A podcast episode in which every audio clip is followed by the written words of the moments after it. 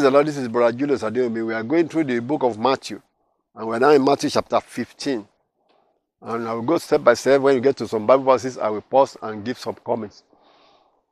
Verse chapter 15 of book of Gospel of Matthew, verse 1. Then came to Jesus scribes and Pharisees which were of Jerusalem, saying, Why do thy disciples transgress the tradition of the elders? For they wash not their hands when they eat bread. Now, this uh, accusation or this uh, complaint that these Pharisees were talking about the disciples of Jesus Christ, maybe they wash them that after they come back from, from preaching about, they just grab bread and started eating. And uh, these people are so full of what they think holiness is hygiene, neatness. They think that's part of holiness. And so they said, well, they are not even washing their hands. They are not hygienic. And you still, they think claim to be holy. So they are complaining that about that to the Lord Jesus Christ. Why do your disciples they call out the trans, the tradition of the elders? So that's what they think is holiness. But Jesus Christ was not even going to address that. He just wanted to point out the fact that the tradition of the elders is what they are talking about. But God is talking of more than just tradition.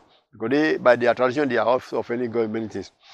That's what the, that's the approach the Lord used to confront to answer them here. He said, but, but still, he said, but he answered and said unto them, why do ye also transgress the commandment of God by your tradition?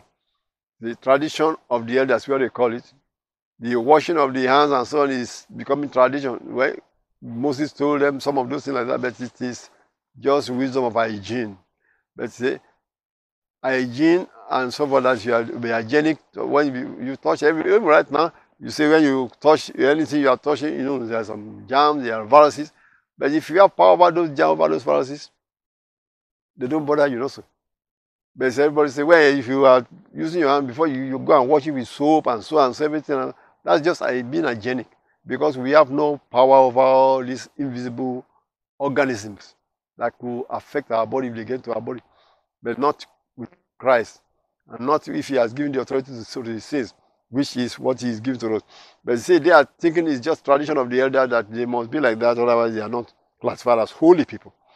And Christ is now going to address their tradition and say, Why do you transgress the commandment to go by your tradition? For God commanded, saying, Honor thy father and mother, and he that curseth father or mother, let him die the death.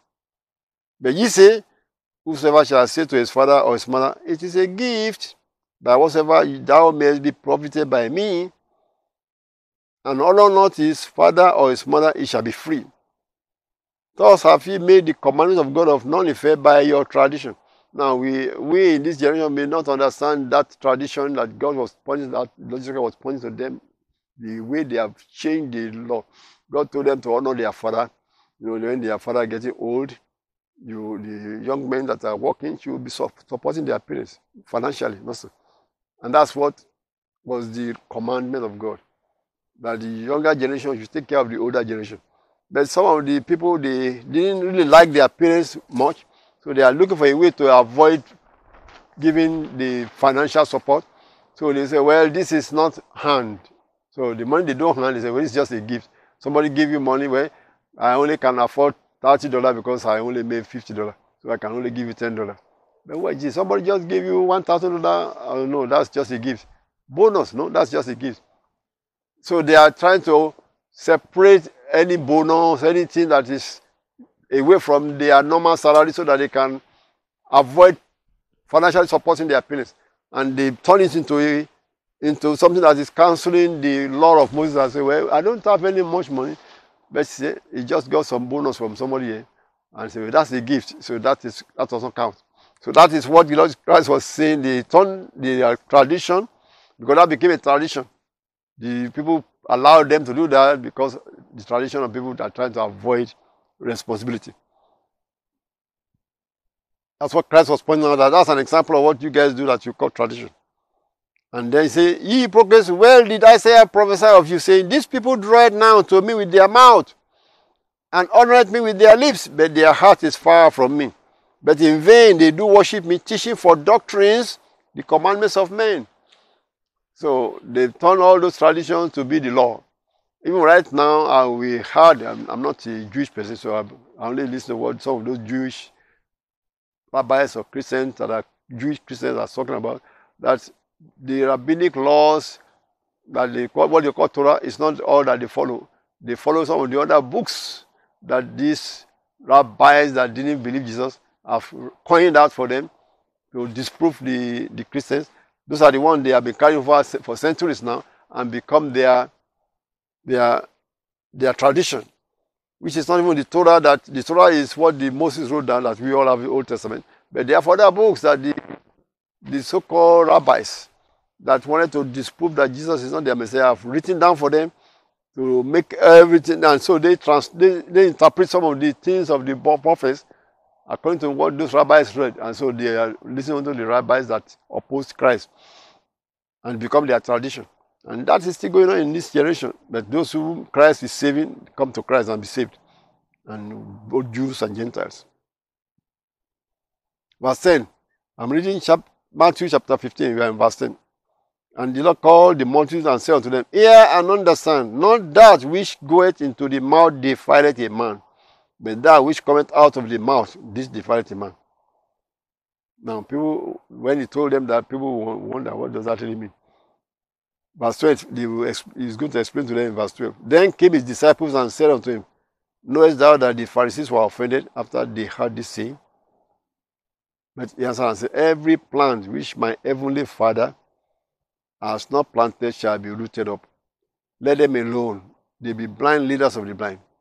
And if the blind lead the blind, both shall fall into the dish. Then answered Peter and said unto him, Declare unto us this parable. Peter thought it was a parable that said, What you eat does not defile you, it is what comes out of your mouth. So Jesus Christ said, Are ye also yet without understanding? Do not ye yet understand that whatsoever entereth in at the mouth goeth into the belly, and is cast out into the drought? But those things which proceed out of the mouth come forth from the heart, and they defile the man.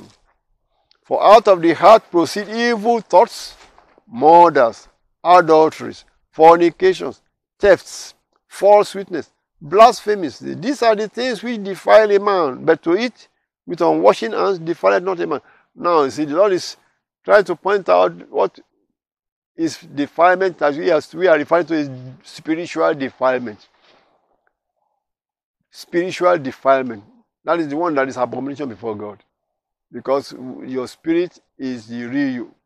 And the spirit is defiled with sin. Because what Christ listed there, murder, adulteries, fornications, those are sins. And he said they come from the heart of man, which is the spirit inside a man when they are not regenerated. That's why Christ said we need to be born again, regenerated. Take the old spirit out, give us a new spirit, a new birth that will make us to live like that. And but you, you know that Christ has not gone to the cross yet when he was telling them this, but he was pointing out that it is the spiritual defilement that we are talking about. But the Jews of that generation lump everything together what you eat, they think is defiling you if you are not washing your hand and so on. That can give you sickness in the physical body, but your physical body is not really you. Your physical body is the clothes you are wearing. Your spirit and soul is the one that's really wearing this clothes. And what comes from the mouth is what you are speaking out, what you are thinking about, what you plan to do. Those are all behavior and also. Those are the things that God sees in the spirit that defile you and you are unclean before God because of your thoughts and your plan and your behaviors, murder, theft. Those are things that make you not to be able to come closer to God. That's defilement. When you are defiled that, you can't come close to God. Not the food you eat, because that goes into your body. And the body is just a coat you are wearing. You understand that? That's what Christ was pointing out that. He said, he said, These are the things which defile a man, but to eat with unwashing hands defileth not a man. Even when your body is afflicted, a body is afflicted by sickness, that's not defilement that we are talking about. Yes, somebody may be sick because he ate something that is that is uh, polluted, that will make the body sick, but that's not the defilement God is talking about. Because those who die of cancer, do they go to heaven if they are Christians? They say to go to heaven. Those who die of any of those diseases in their physical body and they are only people, Christians, do they go to heaven? Yeah, they still go to heaven. So the physical sickness does not take anybody away from heaven. But what will take body away from heaven is sins that comes from behavior, adulteries, fornications, blasphemies, thefts, false witness. Those are the ones that will keep people away from God. So that's why he said those are the defilement.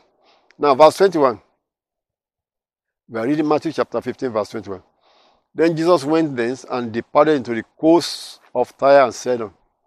And behold, a woman of Canaan came out of the same coast and cried unto him, saying, Have mercy on me, O Lord, thou son of David. My daughter is grievously vexed with a devil.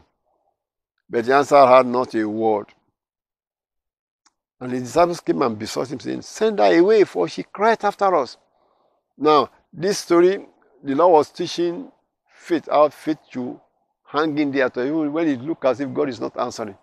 When you pray for something, hang in there tough. He said, keep knock and keep on knocking. Because this is example of the story of this woman. For one thing, she was calling Jesus the son of David. And to, to the Gentiles, he, he is not the son of David. He is the Lord of, the, of David. But see, when it comes to the Jews, they thought he was son of David, son of David, so he didn't disagree. But when the Gentile come and say, son of David, no, he's Lord, he's our Lord. So it's not son of David to, to us, it's Lord Almighty. So that is really why, I can say perhaps the reason why he first behaved as if he was not going to answer this woman. Because they say she was a Gentile. But she had people calling him son of David, so she also called him son of David, son of David. I remember somebody telling me that, oh, don't call him, don't call Jesus, call him Joshua, Joshua. I said, no, Jesus is what has been given to us. That's the name I call. That's when he answered me. Me to call him Joshua, which Joshua are you calling? Joshua of uh, Jerusalem or Joshua of uh, uh, of uh, of another city? He said, no, Jesus of Nazareth. It's the name that we Gentiles know him by. So say that's the Greek form of Joshua, yeah? But that's the one we call. The whole world is calling Jesus the Son of God, Jesus Christ. The whole world, other than the people that say they are Jews, even the Jews that are believing Christ now, they still want to call Jesus or Yeshua Messiah. That is it. He answered by the name Jesus. We Gentiles, praise the Lord. So, but this woman was calling him son of David, so he just kept going, he didn't, he didn't listen. And then the disciples said, Well, this woman is just bothering us. She was crying after us. And he came and sent, told the Send her away, for she cried after us. But Jesus Christ answered and said, I am not sent but unto the lost sheep of the house of Israel. This, it's not yet time for the Gentiles. I'm just going to talk to the Jews first. Verse 25. Then came she and worshipped him. Now that is when she began to do the right thing. She was now worshipping. Worship him is the Lord. And said, Lord, help me. Now she's talking. not calling me son of David, son of David, no. Verse 26, but he answered and said, It is not me to take the children's bread and to cast it to dogs. Well, that looked like insult, no, sir. But see, the woman was not going to take any no for an answer. That was the faith God is trying to make us to say. Don't take no for an answer. Insist, I want this thing, sir. I want this thing, Lord. Excuse me. And you know, you give another story of a widow that was banging on the door of a judge. That was calling that judge, please, be, uh, defend me or uh, fight for me or something. The judge said, Who is this widow? I don't know her. She doesn't have anybody I respect. And the judge said, I don't respect anybody anyway. She didn't fear God either. But see, the widow kept coming, kept coming until the woman, the man that was the judge, got weary and said, If I don't do something about this woman, she will wear me down. And she had to answer her. So that's another way of saying persistent. God is teaching us persistent. He's saying with this woman that we take no for an answer. We not take no for an answer. What I mean, take not no for an answer. So Christ said, It is not me to take the children's bread and to cast it to dogs. And she said, Truth, Lord. Yeah, truth. Yet the dogs eat of the crumbs which fall from their master's table. So she said, I will take the crumb. That's good enough for me. Then Jesus answered and said unto her, Oh woman, great is thy faith. Be it unto thee, even as thou wilt. So that was why that was a test, not so. The Lord said, Well, it's not good to throw children's bread to dogs. I want to say, what will be the response of the woman? Woman said, Well, Dogs even eat crumbs from the master's table. So which means she said, I won't mind the crumbs, sir. And Jesus said, Well, great is thy faith. Faith means believing, wanting what you want, claiming it and believe for the impossible. And the Lord Jesus said that great is your faith, be it unto thee even as thou wilt. Our daughter was made whole from that very hour. What are we learning from that story? Don't get insulted because the, somebody turned you off. Let's say you went and you want to be prayed for that. Let's say, well, they say, I remember when people line up and say, only 10 people, only 10 people. A thousand people let down. The pastor, the preacher can only touch 10 people. And the other people go and sit down. Some people get offended and walk away. Well, if you really want what you want, you won't get offended. Actually, you don't really need the man to touch you. If you really want Jesus Christ to touch you, it is Jesus, not the pastor that is preaching. But many people get offended, and the and offense like that will not even make God answer you. Because if someone say only number one to ten, everybody go sit down. The minister, the minister of the gospel is going to touch only pray for only ten people. If you know you are what you are dealing with, you can go back to your seat and say, Lord, I come here to for you to touch me, not this pastor. Touch me, Lord Jesus, can give me the miracle I ask for. And the Lord will be touching you because you are talking to heaven, not to a pastor. But people are putting their mind only on the man, only on the preacher, only on the prophet. And they run there and the prophet say, I only want 10 people. And then they get offended and they go again tomorrow and they say, I only want 10 people. So they got offended. But see, if you know what you are doing, that you are not dealing with prophet or pastor or teacher, you are dealing with Christ, who is everywhere. Then you can present your case before you without even going to the pastor. That I come here, Lord, for you to touch me. Touch me, Lord. I need your help. I humble myself. I humble myself before the Lord. Like this woman, she came and worshipped Christ. And then the Lord gave her the miracle. Now let's continue to verse 25, 29. Chapter 15 of Matthew, verse 29. And Jesus departed from thence and came nigh unto the sea of Galilee, and went up into a mountain and sat down there. And a great multitude came unto him, having with them those that were lame, blind, dumb, maimed, and many others, and cast them down at Jesus' feet. And he healed them. That was the compassion of our Lord Jesus Christ. Healed them all. In so much that the multitude wondered when they saw the dumb to speak, the maimed to be whole, the lame to walk, and the blind to see, and they glorified the God of Israel. Let me pause there and talk about this because we are we seeing cases in our generation. I say generation about 50 years, 100 years ago, when people go to crusades and people are prayed for, miracles happen, healing were done. We also we also heard about situations where people that were healed and they were healing for two weeks, three weeks, four weeks, five weeks, and this trouble came back upon them. Either they were bedridden, they couldn't rise up, and then when they were prayed for, they were uh, healthy and came back walking, giving testimony to God. And then the devil came back after some months, or two weeks later, three weeks later, four weeks later. The people say, oh, they lost their healing. Why is that? We, there was no record that anybody here was losing their healing when Christ was healing them, or maybe it was never recorded. Because the Bible says it is by faith. But faith is what is drawing this thing from the Lord Jesus Christ.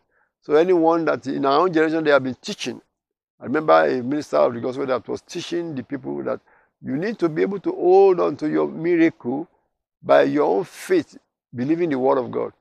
And that is essential as well in the body of Christ.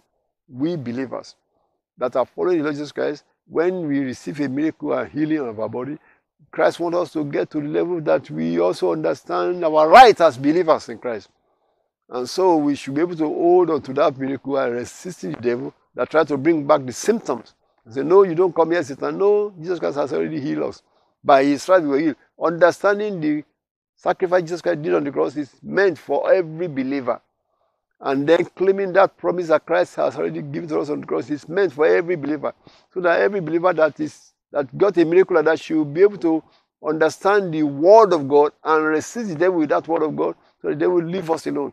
And that is what we must always emphasize. And if the believers that are coming to be prayed for are only just getting the miracle instantaneously and then the devil came back, they don't know how to resist the devil, they just say, Oh, I thought I was healed. Maybe I was not. Then they just give in to the devil. You can't say that God has already healed us 2,000 years ago. He said, but why is the devil still bringing this trouble upon us? We have to resist the devil with the word of God. With the word of God that we believe. That Christ said by Israel we were healed 2,000 years ago. When the Satan tried to come back, we say, no, you don't come back here. In the name of our Lord Jesus Christ, we are already healed. And the devil will try and then the devil will give up. That is the understanding God wants us to exercise our faith because we are not to be babes forever in the body of Christ. But those who are not in the body of Christ, they can see the instant miracle, and that's why the instant miracle is happening to unbelievers. When then when they come to be in Christ, they are to know the word of God and know the truth and stand their ground because we are now sons of the, of the kingdom to be able to exercise our faith. That is why we are seeing situations where people are losing their miracles because they are in the church, they don't know the word of God to resist devil with. But in this situation, when Christ was healing all of them, they were all not in the church. The church has not started. And many of them were unbelievers. So Jesus Christ just giving them miracle. There was no record that some of them were the dumb that was healed, and after some three weeks later, they became dumb again, no other recorded. Or the blind after they were healed, after some months later, they became blind again, were recorded. Because he was giving the unbelievers signs and wonders and healing miracles. But when the church started, he expected the members of his body to grow up to the level we understand our right as saints of the Most High God, as believers, and be able to resist the devil. Because this is what he said. These signs shall follow them that believe in me. Every believer became a minister. Every believer become a minister. He doesn't want us to be babes forever. So resist the devil steadfastly in the faith. Now let's continue chapter Matthew chapter 15, verse 32. Then Jesus called his disciples unto him and said, I have compassion on the multitude because they continue with me now three days and have nothing to eat. And I will not send them away fasting, lest they faint in the way. And the disciples say unto him, When should we have so much bread in the wilderness, as to feed so great a multitude? And Jesus said unto them, How many loaves have ye? And he said, Seven, and a few little fishes. And he commanded the multitude to sit down on the ground. And he took the seven loaves and the fishes, and gave thanks, and break them, and gave to his disciples, and the disciples to the multitude. And they did all eat and were filled. And they took up of the broken meat that was left seven baskets full. And they that did eat were 4,000 men beside women and children. Now, this is the second time that Lord Jesus Christ multiplied bread. The first time it was what? Five loaves and two fishes. And 5,000 people beside women and children. Now, that place, he said, well, they have been here for three days. Almost three days is like a camp meeting like a company, maybe they declare a company or they just went to the place, people just stay there and they were going there. I know most of the people, they know they are going on a camp meeting, they would have brought some food with, for at least for the children also. But a whole day passed, if they are run, they're going to run out of food, if they brought some food and there was no, in the wilderness. And the second day, and the third day, so they definitely will run out of food if they never plan for a camp meeting. But most of the women, women won't go with their children to a place like that without getting some extra food for the babies at least. But like Jessica said, he saw that they are running out of food. Of course, some of them still have some slugger food left, but most of the people are already run out of food. But were they fasting? He said they were. He said, I don't want to send them away fasting, which means it was like a fasting camp meeting that he, they declared. It was not announced that they declared that everybody come here, but you must come to fast because we do that in our generation where we call a camp meeting in a school during the vacation time, and many of the brethren will come to that camp ready to fast for those three days or seven days. No food at all. We are not supplying for everybody's fasting. And during each day, each day we are teaching and preaching. That goes on in our generation right now. We do it in where we are in Africa, we do it over and over again in different places. But then when they were about to finish the camp meeting and they are all going home, maybe after the end of the fasting, how did they go? And that is what perhaps happening, Christ said, I don't want to send them away fasting. So let's get them food to break the fast before they leave. I said, well, with these five, 4,000 people, we're going to get food for them. And he said, How much loaves do you have? And they said, Seven loaves. So, which means the apostles also have some bread. If, he has, if they have not declared fasting, which means they were eating the bread and only seven loaves left. If they also were fasting, they only have seven loaves carried with them until now now that everybody's about to go, and they say, well, we only have seven loaves. We can't distribute that for everybody. They say, okay, bring the seven loaves and the fishes, and they distributed, and the miracles happened. because of the compassion of Christ against him. He said, I have compassion on the multitude. You see what Bible says? Faith cometh by love. Faith walketh by love. I mean, faith walks by love. The love is the compassion that Christ has. He didn't want to send them away fasting and hungry. They, may, they might faint on the way. So that is compassion. He says his faith walks through that compassion to give the multiplication of bread. Many times we don't remember that, we don't know about that, we try to demonstrate power. But the power will not work without the compassion on the people we are trying to help. So he said there are 4,000 men beside women and children. So if you assume that that's 4 times 4 again, that should be like 16,000 crowd. Verse 39, and he sent away the multitude and took ship and came into the coast of Magdala. Now that is the end of chapter 15. The Lord working signs and wonders, miracles of bread and healing of the sick. And they never, there was no record that any of those that were healed lost their healing because he was giving miracle to them because they were still unbelievers.